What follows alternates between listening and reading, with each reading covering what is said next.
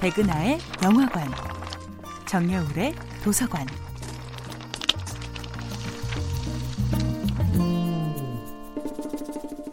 안녕하세요. 여러분과 아름답고 풍요로운 책 이야기를 나누고 있는 작가 정여울입니다. 이번 주에 만나볼 작품은 호메로스의 일리아스입니다. 트로이의 왕자 헥토르 때문에 가장 친한 친구를 잃은 아킬레우스의 마음은 적장 헥토르를 향한 복수심으로 가득 찹니다. 아킬레우스는 트로이 사람들이 통곡하며 바라보는 가운데 헥토르를 보란 듯이 죽입니다.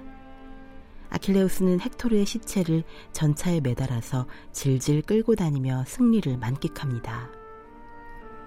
아킬레우스는 자신의 능력과 신의 가호를 모두 갖춘 그야말로 완벽한 존재입니다. 하지만 그 또한 어이없게도 트로이에서 가장 비겁한 남자 파리스의 화살에 쓰러지고 말지요. 이것은 전쟁의 아이러니이기도 하고 인생의 아이러니이기도 합니다. 항상 가장 강한 사람이 승리하는 것은 아니지요. 파리스는 헥토르와 아킬레우스처럼 모두의 존경을 받을 만한 영웅은 아니지만 뜻밖의 최후의 승자가 됩니다.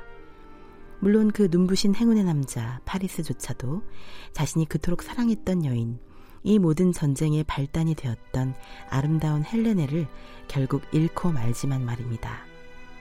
메넬라우스의 부인 헬레네를 유혹해 트로이로 끌고 와버린 파리스는 온 가족의 골칫덩이이자 만 백성의 분노의 대상이기도 했습니다. 그 때문에 결국 트로이 전쟁이 일어났으니 말입니다. 게다가 트로이아인들이 목숨을 걸고 싸우는 동안 파리스가 아무것도 하지 않는 모습을 보며 헥토르는 분노합니다. 누구에게나 따스하고 친절했던 헥토르가 유일하게 분노를 터뜨리는 사람이 바로 동생 파리스입니다.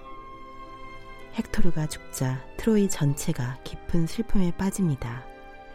헥토르가 죽은 것만으로도 이제 다시는 태양이 뜨지 않는 것처럼 고통스러운데 아킬레우스가 헥토르의 시신을 모욕하여 시체를 트로이에 돌려주지 않자 트로이의 왕 프리아모스는 깊은 근심에 빠집니다. 그는 아들의 죽음을 제대로 슬퍼할 수도 없는 처지를 한탄하지만 헥토르를 골백 번 죽여도 분이 풀리지 않는 아킬레우스는 마음을 결코 바꾸지 않지요. 마침내 늙은 왕 프리아모스는 용기를 냅니다. 아들의 시신을 되돌려 받기 위해 트로이의 왕 프리아모스는 목숨을 걸기로 결심한 것입니다. 정여울의 도서관이었습니다.